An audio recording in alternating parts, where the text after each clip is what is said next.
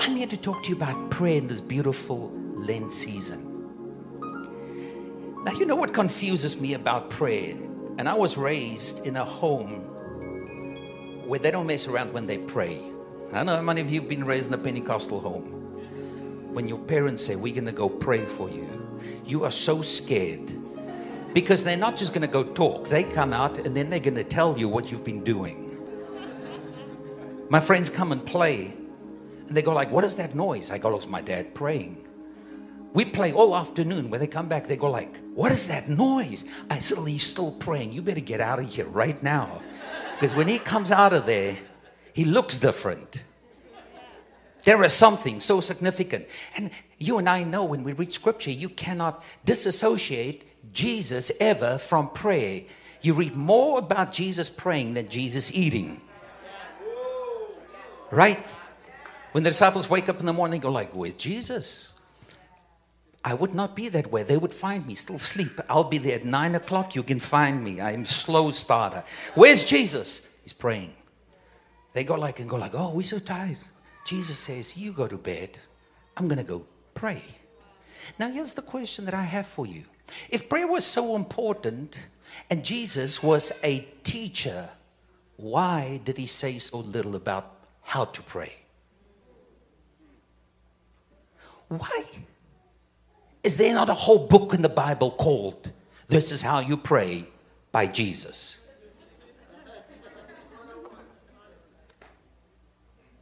If the thing that is the most pivotal thing in our lives, why do we get like the Lord's Prayer? And they had to ask him to teach him how to pray. He didn't say. So I've been pondering this, I've been pondering this, I've been pondering this and pondering this. And this is not in the Bible. I think it should have been, but it could be a heresy. That's why it's not in the Bible. I have come to this conclusion that God intentionally keeps the prayer language a mystery because he knows human humans love formulas to use for their own benefit. We're talking Harry Potter here.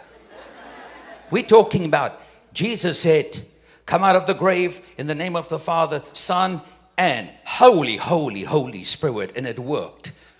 And now you have a problem with your boyfriend. You go like, Come out in the name of the Father, the Son, and the Holy, Holy Spirit. Come on now. Because you see, I think he intentionally wanted to keep formulas out of the picture so that relationally we can develop a language with the one we get to know intimately. There is nothing than going on a date and somebody coaches you what to say. Because everything's mechanical.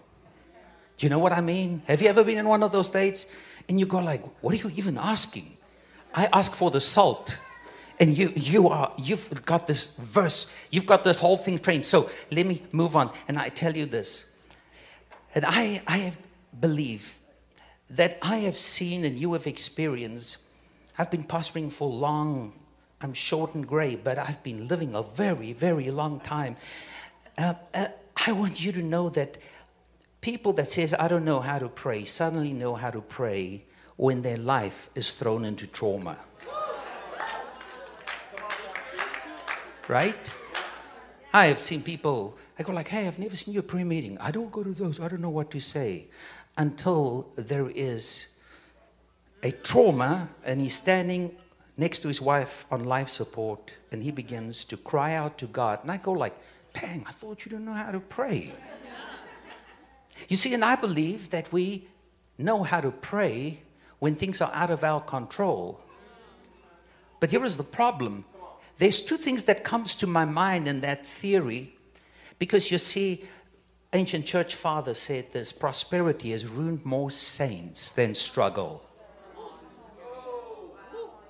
Prosperity has ruined more souls than struggle. So if you're in a place of struggle and pain today you should thank god because you are less um, at risk to lose sight of the one who is and gives it all. That's why Paul, uh, he preaches a whole bunch of powerful things, and then all of a sudden he throws this in that nobody wants to preach around. Uh, that I may know you and the power of your death and resurrection and become like you through your suffering. Nobody wants to preach that because every time you preach it, God takes you through it. And then we develop a theology that says Jesus suffered, so you don't have to suffer. So I don't know what Paul was talking about. But I can tell you I don't think anybody would pray if there were no challenges, no traumas, and everything was under our control. So I want to land two words with you.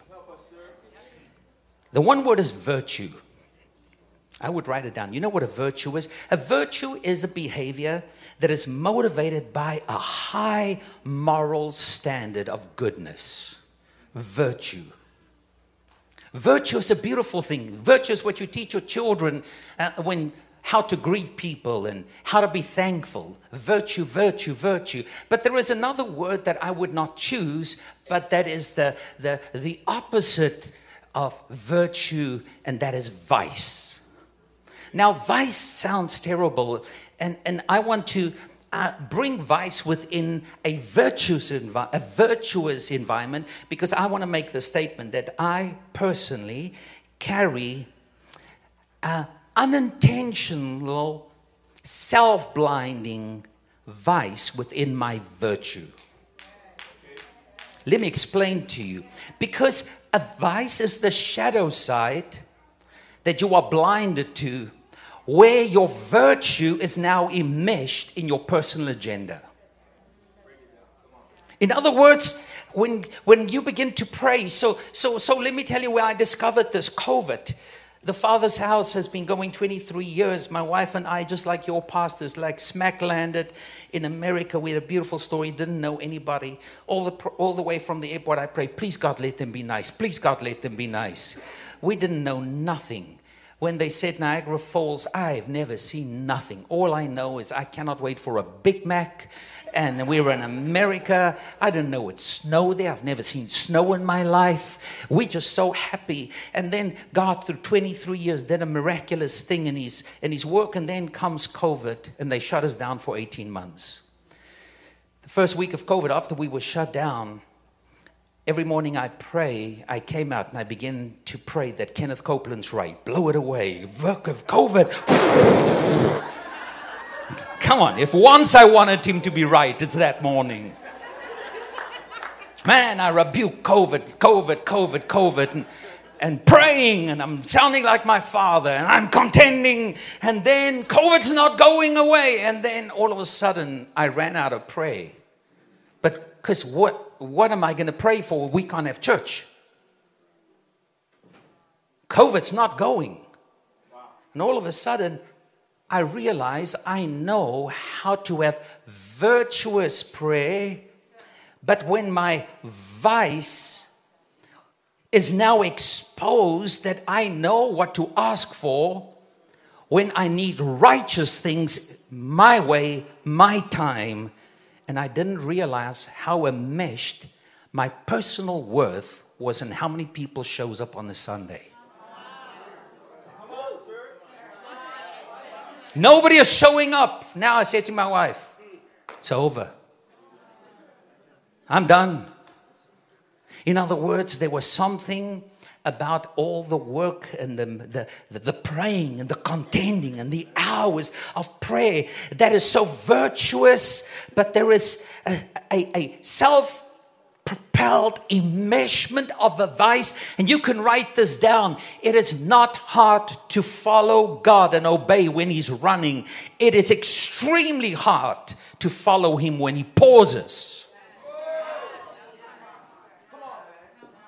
Because when he pauses, everybody else is going to think you've lost your courage, lost your faith. What is wrong with you? Can't you hear God? I want you to know that God will pause you to bring the, the vice exposed and ask, Am I enough if this never opens?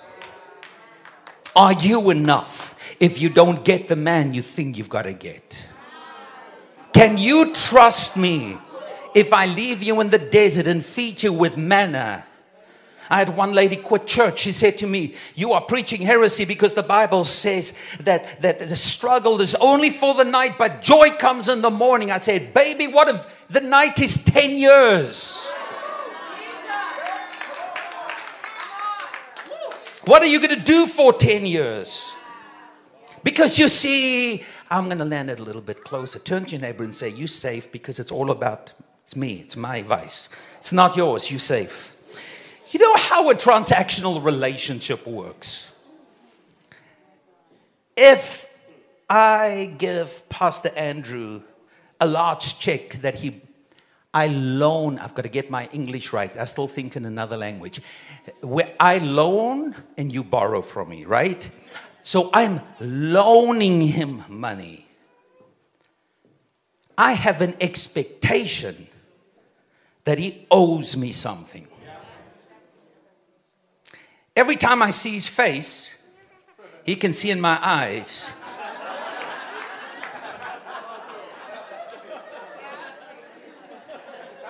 The number of the check with interest. Come on. Hey, Andrew, I love you. He goes like, oh gosh, it's now 10,000. I love you too. Right?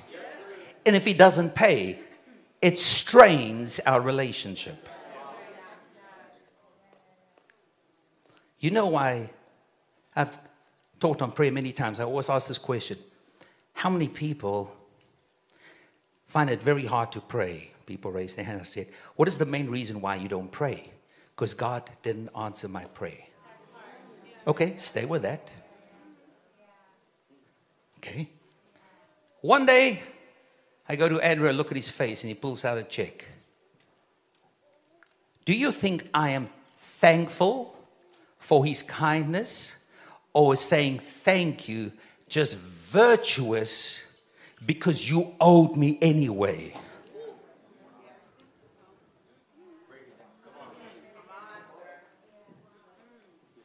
So I want you to know that when God doesn't answer your prayer and it strains the relationship is because we think He owe us something. What if all He has given is the cross that is the greatest echo of His love?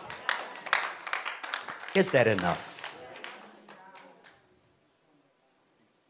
Because you see, the other thing that I think tests is test whether you and I, let me speak about me because that's more painful, whether I am truly grateful is how the extent of my gratitude to my angst and anxiety. Because you see, angst and anxiety comes because what should happen is not happening and I can't sleep at night. I wake up at three o'clock. My wife says, Why don't you just pray? I go like, No, just answer my prayers and I can sleep. I don't want to pray because in, internally my vice feels God, I've, I've been faithful. I've done all the right things, and now things are not working out, and it's the devil, and I'm going to rebuke. What if it is God because he even hardened the heart of Pharaoh so he could show his miraculous work even greater. Have you ever read it? He hardened the heart of Pharaoh. I go like, give Moses a break. I'm going to tell you a story. We were, we were running six services in a, in a building just like this. Six weekend services. And and it's and it's and it's hard and like you guys we're not throwing it you know even if you fall dead we're going to raise you from the dead because there are four more services to come and we're just going to keep going and, and, and then we purchased land and it's a long story i shared with your pastors because uh, and, then i watched i watched i heard that jentezen franklin in the united states somebody gave him a million dollars in the offering plate and i sat in my little broken down room next to an old broken down air conditioner. And I said this to God Jentezen Franklin, would you give me a break? Throw me a bone. Like he's even gonna notice that. If I get a 50 in the offering, I'm happy. A million dollars. So I heard God say this to me. So, so you want to go from here to the promised land, to a bigger building, bigger space? I go like, yes, sir. He says, and you want to go there like shortcut, straight away, just transfer. I go like, absolutely, Jesus. He goes, so you you don't want to go through the Red Sea. I go like, nope, I read about it. Just take me here. You don't want to experience manna falling from heaven. No, I am good. I'm good. Send me a postcard. And I had this conversation with the Holy Spirit. Then he said this What will be the testimony to your children of my faithfulness? What will be your testimony? Because you read the Old Testament all the time, God says, Tell your children. Tell your children tell your children. So I could sit with your pastors like last night and I go like, man, let me tell you, when they demand something and there's no no supply from God, it's dragon breath. It's a threat. It's nothing. Because if it is a real demand, God shows up every time the way He should show up. Don't run from dragon breath. And don't predict the journey. Because in the journey will come the miracle of frustration, testimony of where is God, of testing your heart, whether you want to go back to Egypt or whether you want to go to the promised land and when you get to the promised land there's bigger giants waiting for you there because you've got to realize and remember this in the biggest and the most effective part of prayer is this one story then i'm done I'm not even looking at my notes. That's dangerous. In Second Kings, you know, Hebrews tells us about Elijah. Now, the Bible says Elijah, ah, let me not even say it, it's going to confuse you. Revelations, Elijah is going to appear again. And I go like, what? Elijah, if you had to to rank all the people in the Bible. You know, in, in Hebrews, he tells you about all these people. They put uh, they armies to flight and uh, um, they, they raise the dead and uh, they, they, talk about uh, Moses and Samson. and talk about all these people. And, and, and I go like, these are all superheroes. So Elijah, superhero. No wonder when he prays, like fire falls from heaven. If it was me and fire fall from heaven, I go like, take pictures, I quit. It can't get better than this. I'm done. But then after that, he gets so depressed because a woman threatened him. There was such a beautiful message of him going into the desert. God never said go to the desert because he went to the place where God revealed himself to Moses and he went to go look for the exact same things that God revealed to Moses. And God showed him all of those things, but God were not in the things that he revealed to Moses because God will not be found personally by the signs of what others found before you. So please don't go pray for Charles Finney's whatever he had. Because God was not in that. You know what he was in? A whisper. You know what's terrible about a whisper? It irritates you because you go like, why don't you speak up? But even people sleeping right now go like, what is he saying?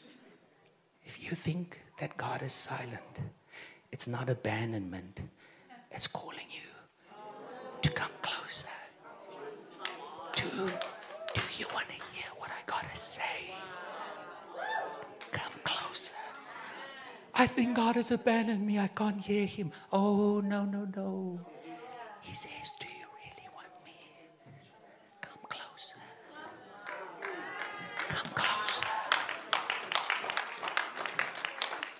It requires a different kind of proximity if you want to hear the whisper. Can I tell you something? If you're looking for the evidence of God, find proximity. Don't look for signs. Don't look for signs. So there's the story. Hebrews chapter 5, he says, And Moses was a man like, and a woman, and a person like you. And he prayed. Love that statement. In other words, I'm going to rephrase it. Elijah, did I say Moses? Elijah was totally human, just like you. And he prayed. Could have been you praying for fire on the mountain. Because it was not Elijah, it was the power of prayer. And then he says this in the Amplified. He says, the prayer of a righteous, a person in right standing with God, releases a tremendous amount of power, dynamic its working, powerful in its result. The prayer of the person in right standing with God. Let me remind you right standing doesn't mean sinless. Because every time I want to pray, the enemy goes like, wait, wait, wait, wait, wait, wait, wait, wait, wait, wait, let's just go through the list. Right? And if you stuck there, you do not understand righteousness. Because when you think you have done no wrong, and you go like, if you've ever had a great day where you didn't criticize and judge and do all the bad things, you go like, how did you think I did? Without Jesus? Terrible. Because your best day of self-righteousness is like filthy rags. And that's why when the devil reminds you of that, you go like, you are so right. That's why I'm covered with the righteousness of Jesus. That's how I come to the Father. So hear the story. Let's get music. Let's get First Kings music.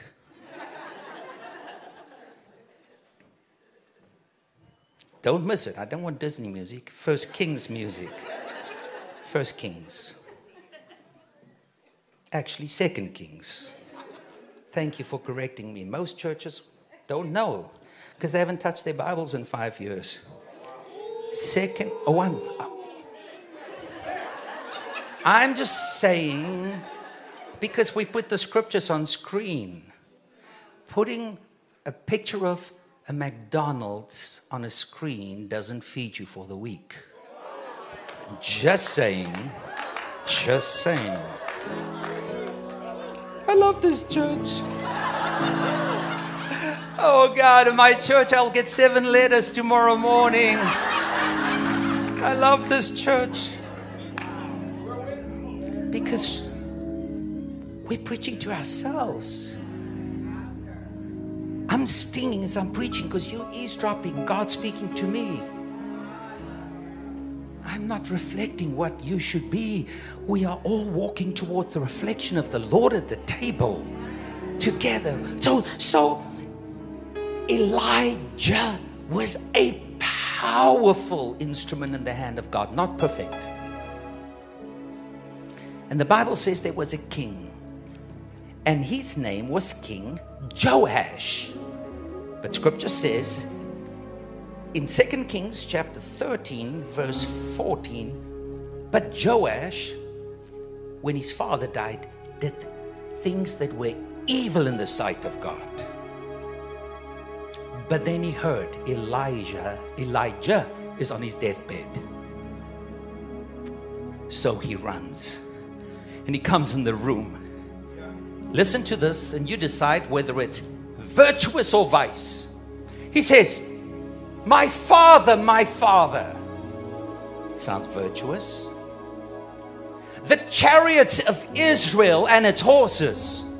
You go like, what does that mean? It's a military term for battle. What is he saying? He's saying, don't die.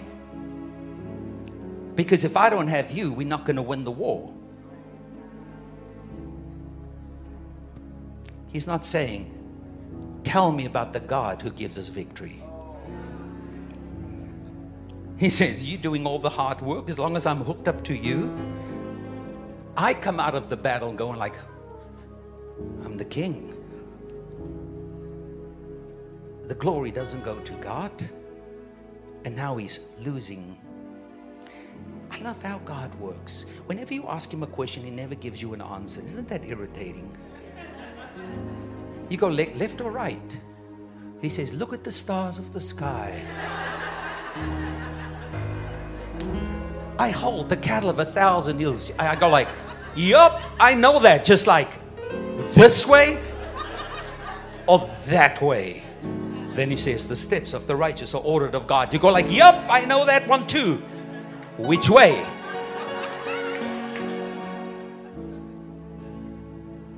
Elijah few moments. Andrew, come help me. And he said to the king, Get a bow. Okay, you, no, no, don't take the arrow yet. Get a bow. And take one arrow.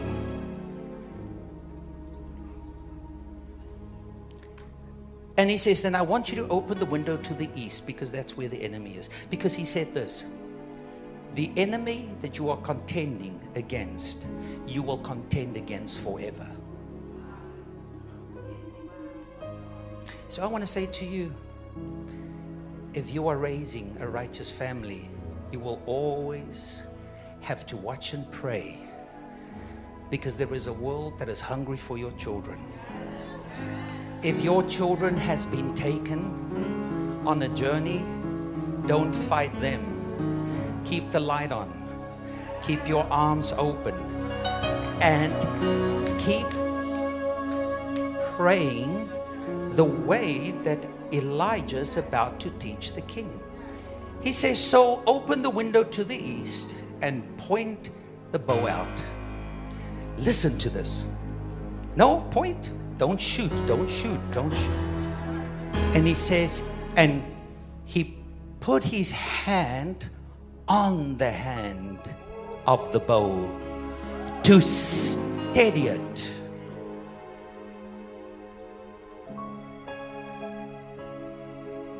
And he says, The arrow that you're about to shoot is the victory of the Lord.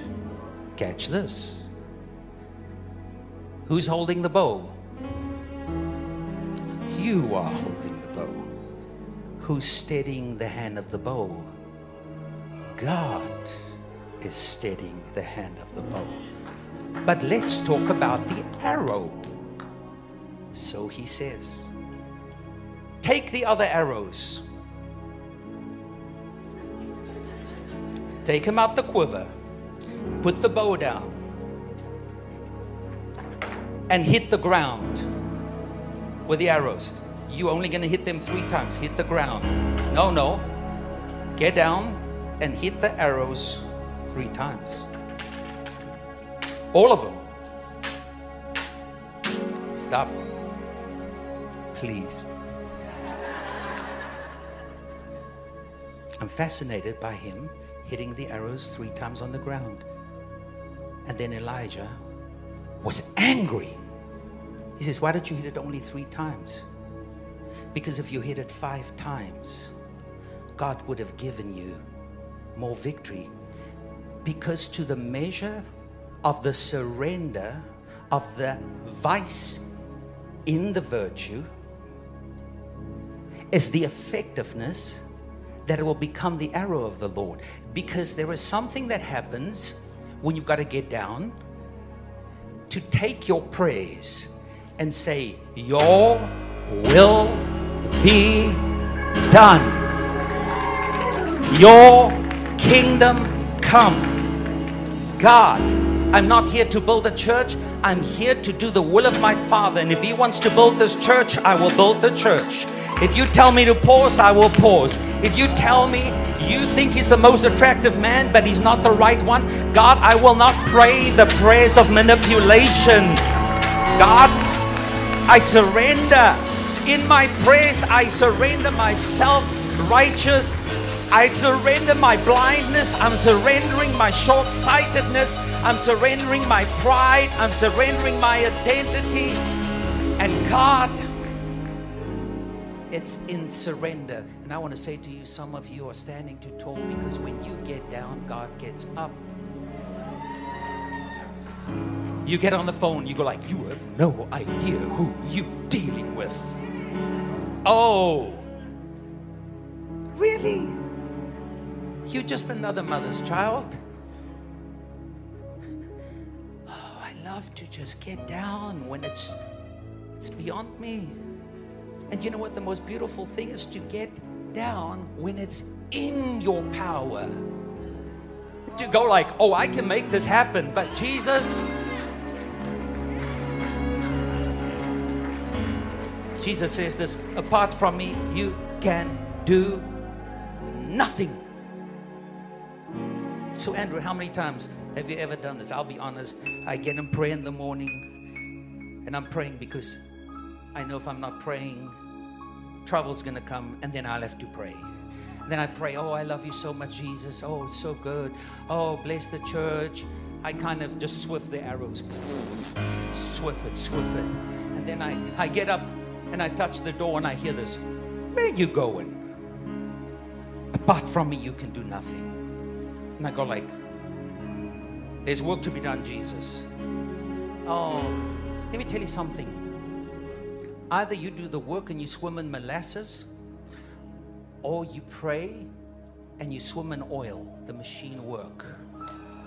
The, mach- the marriage work.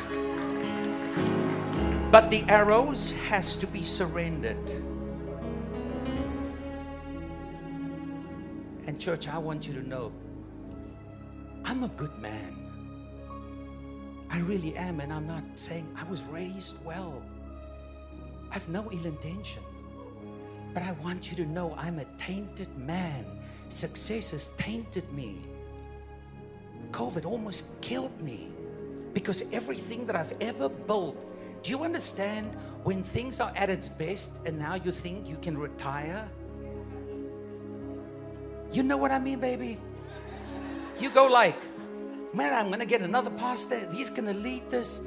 They can pay me a severance and I can walk a dog and build bird houses mission mission trips because I'm older than you think. I'm like, enough.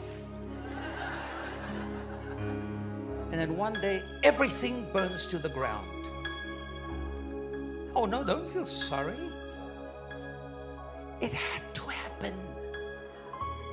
Because God said, I've got to burn everything off the ground to one smoldering stump because you have so tainted what I want to do. I can't even leave a tree, I can only leave roots. And out of the smoldering stump will grow the shoot of Jesse. He will be called the King of Kings and the Lord of Lords, the Savior of the world. But I have to destroy everything before I can rebuild. And I want you to know that what has been destroyed was in the way of what God needs to build.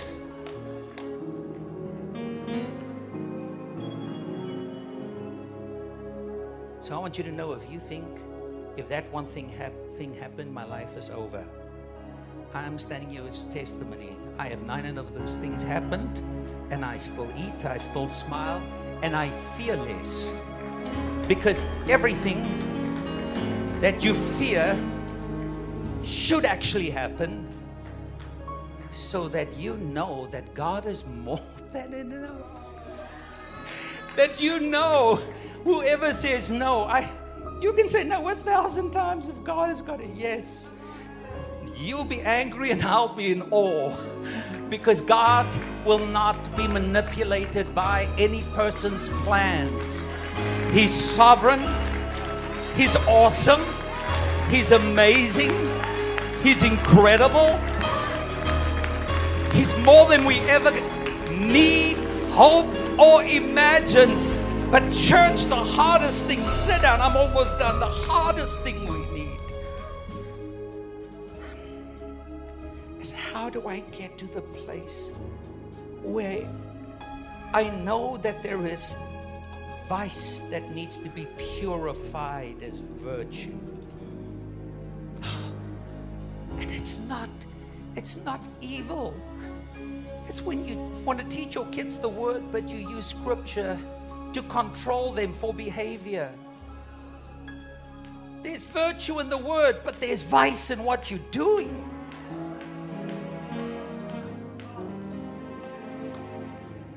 And I read this about Jesus. When his parents went to go look for him, he's the Son of God that unclothed himself with glory. Think about it. If the Son of God had to unclothe himself with glory to be effective on earth. Don't ever clothe yourself with glory because it doesn't go together.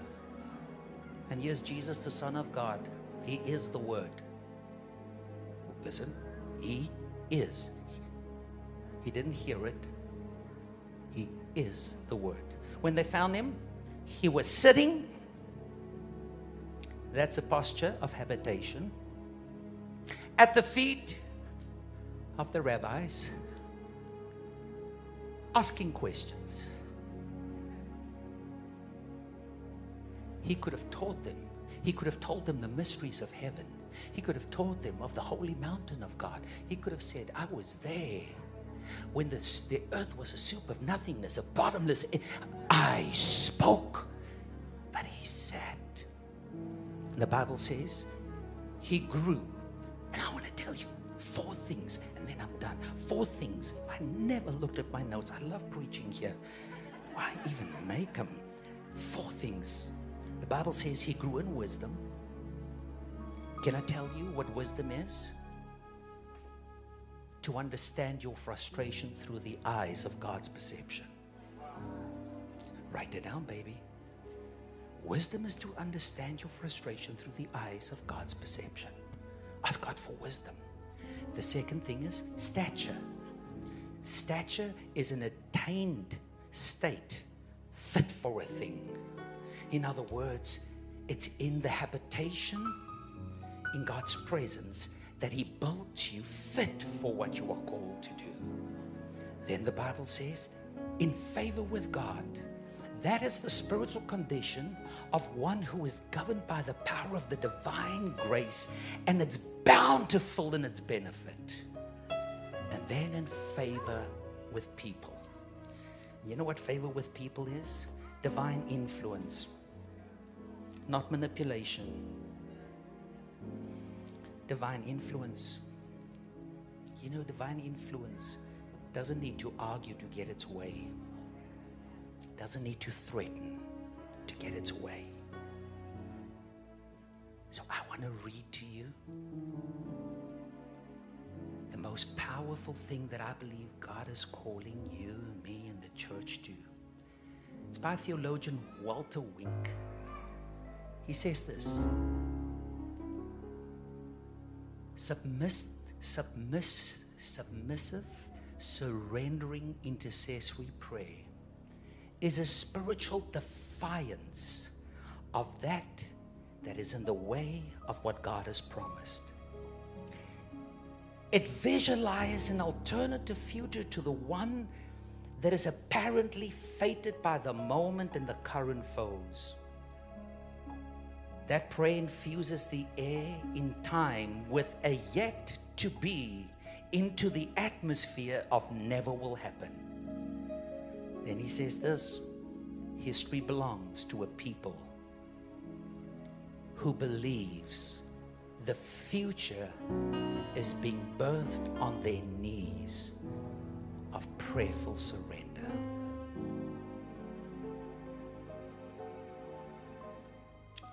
Are you in deep, brother?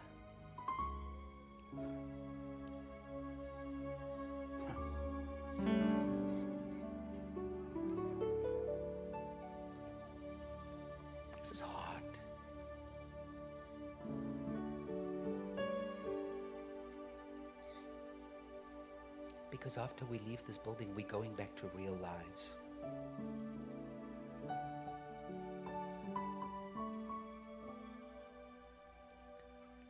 But I pray for me that God will cut away from me a transactional relationship.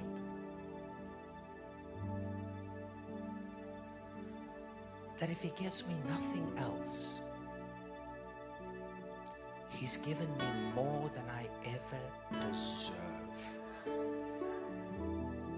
If this is the last time I'm preaching, you've been my favorite crowd. You've been my favorite crowd. I can go to my grave and say, I didn't even use my notes the last time I preached. But like Paul, I want to say this the song, it says, Caught up in your presence. I just want to sit here at your feet. Come on, worship team. Caught up in this holy moment. I never want to leave. Oh, I love this part. I love this part. I'm not here for blessing. Jesus, you don't owe me anything more than anything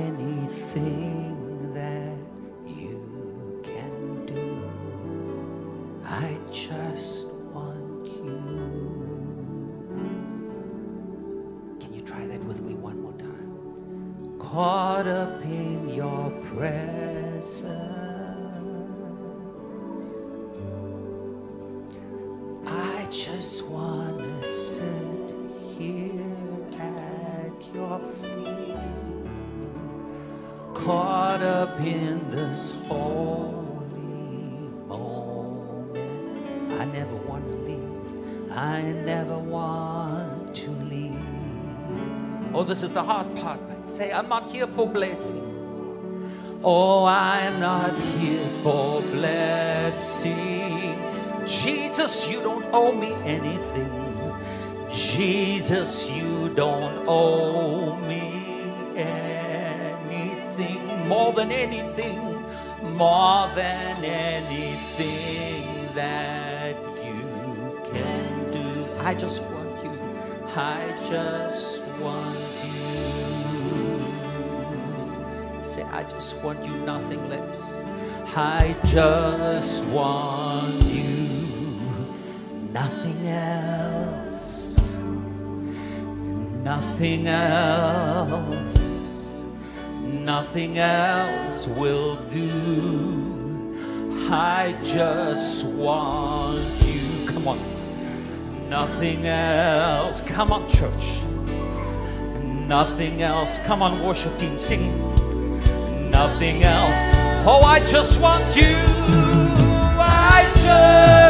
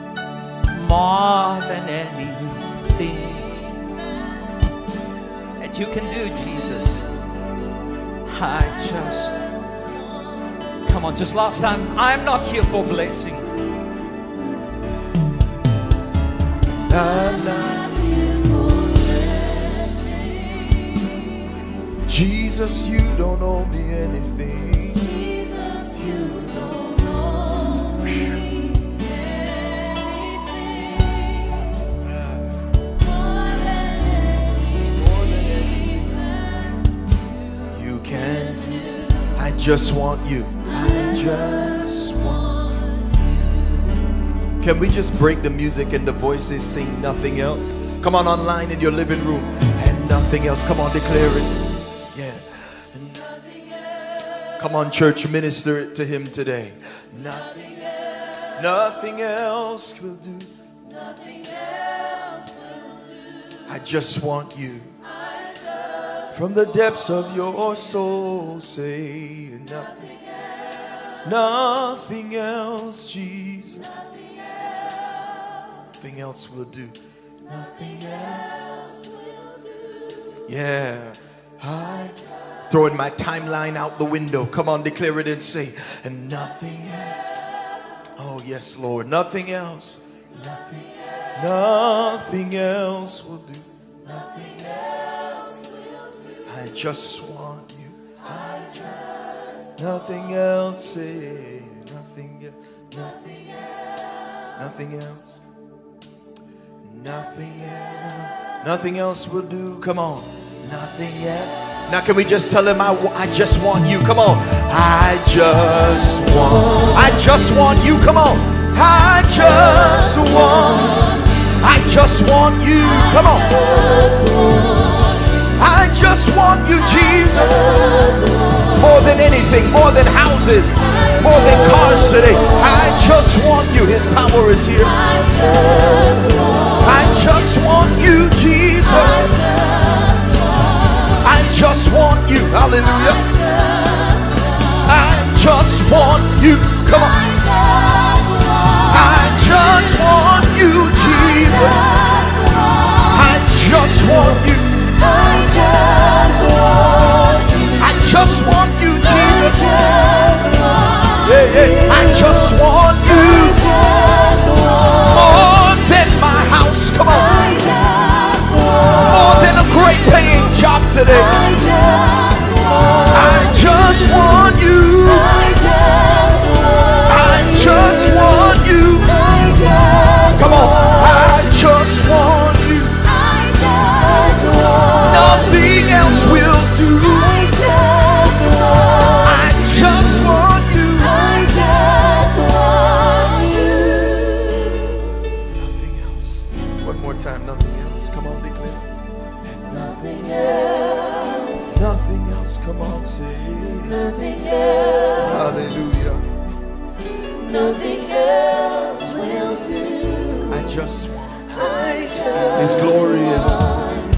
in the house, and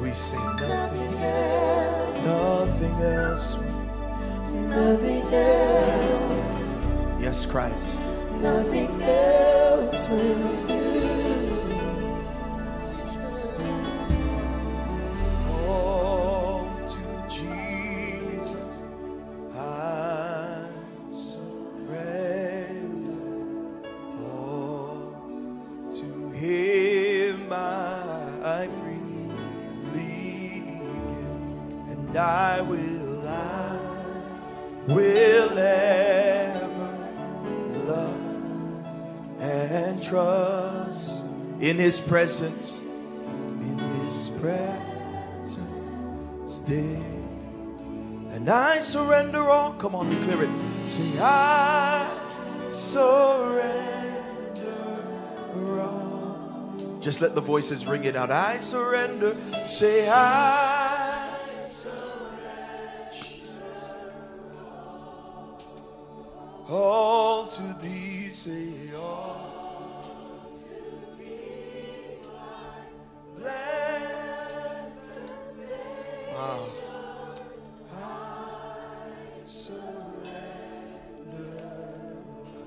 time, I surrender all. Come on, declare it and say, I surrender.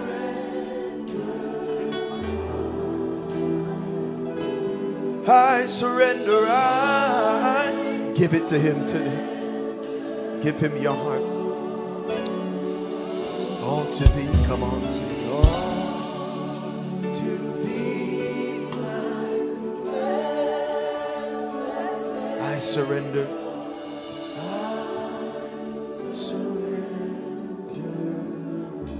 You just offer a worship to Him where you are? Come on, just offer a worship to Him. Somebody open your mouth, say good things about Him in this moment. Let's steward this moment well. We glorify you, we honor you.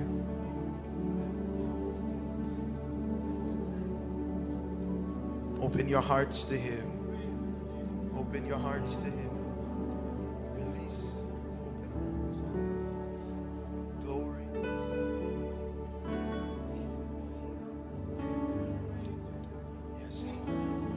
Glory to God. Glory to God. Oh, His presence is here. Glory to God. We give glory to God. Yes, Jesus. Glory to God.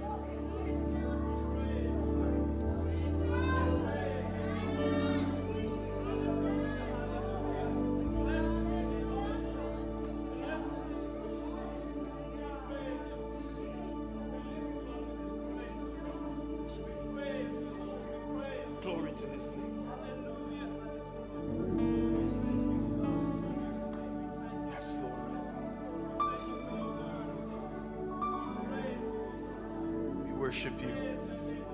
So my we're we're just parking here for the moment. I'm, if you gotta go, you can go, but we're gonna park in this moment. I, I just sense the Lord is just doing something mighty in hearts in this moment. And we gotta lean into this moment. Glory to the name. Blessed be the name of the Lord. He is worthy to be praised and adored.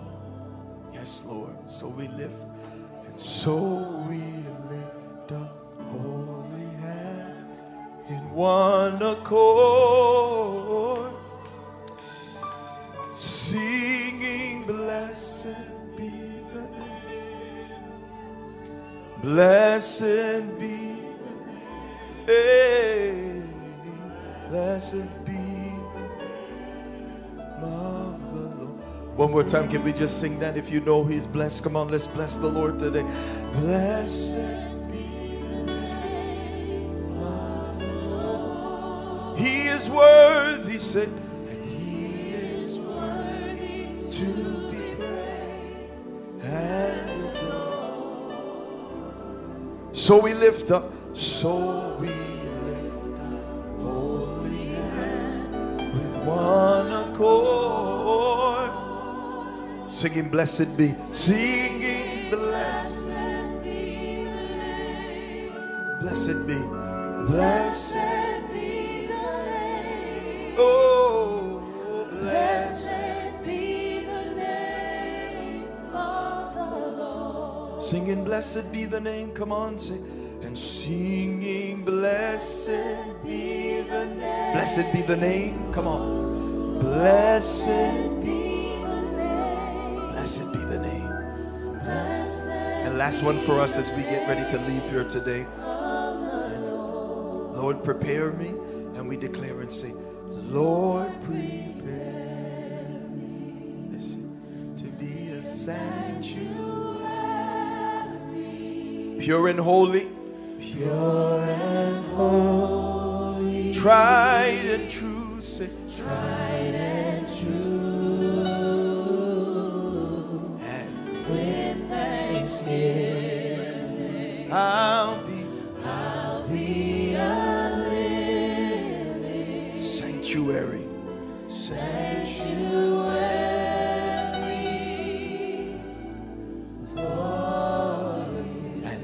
thanksgiving, come on, say, and with thanksgiving,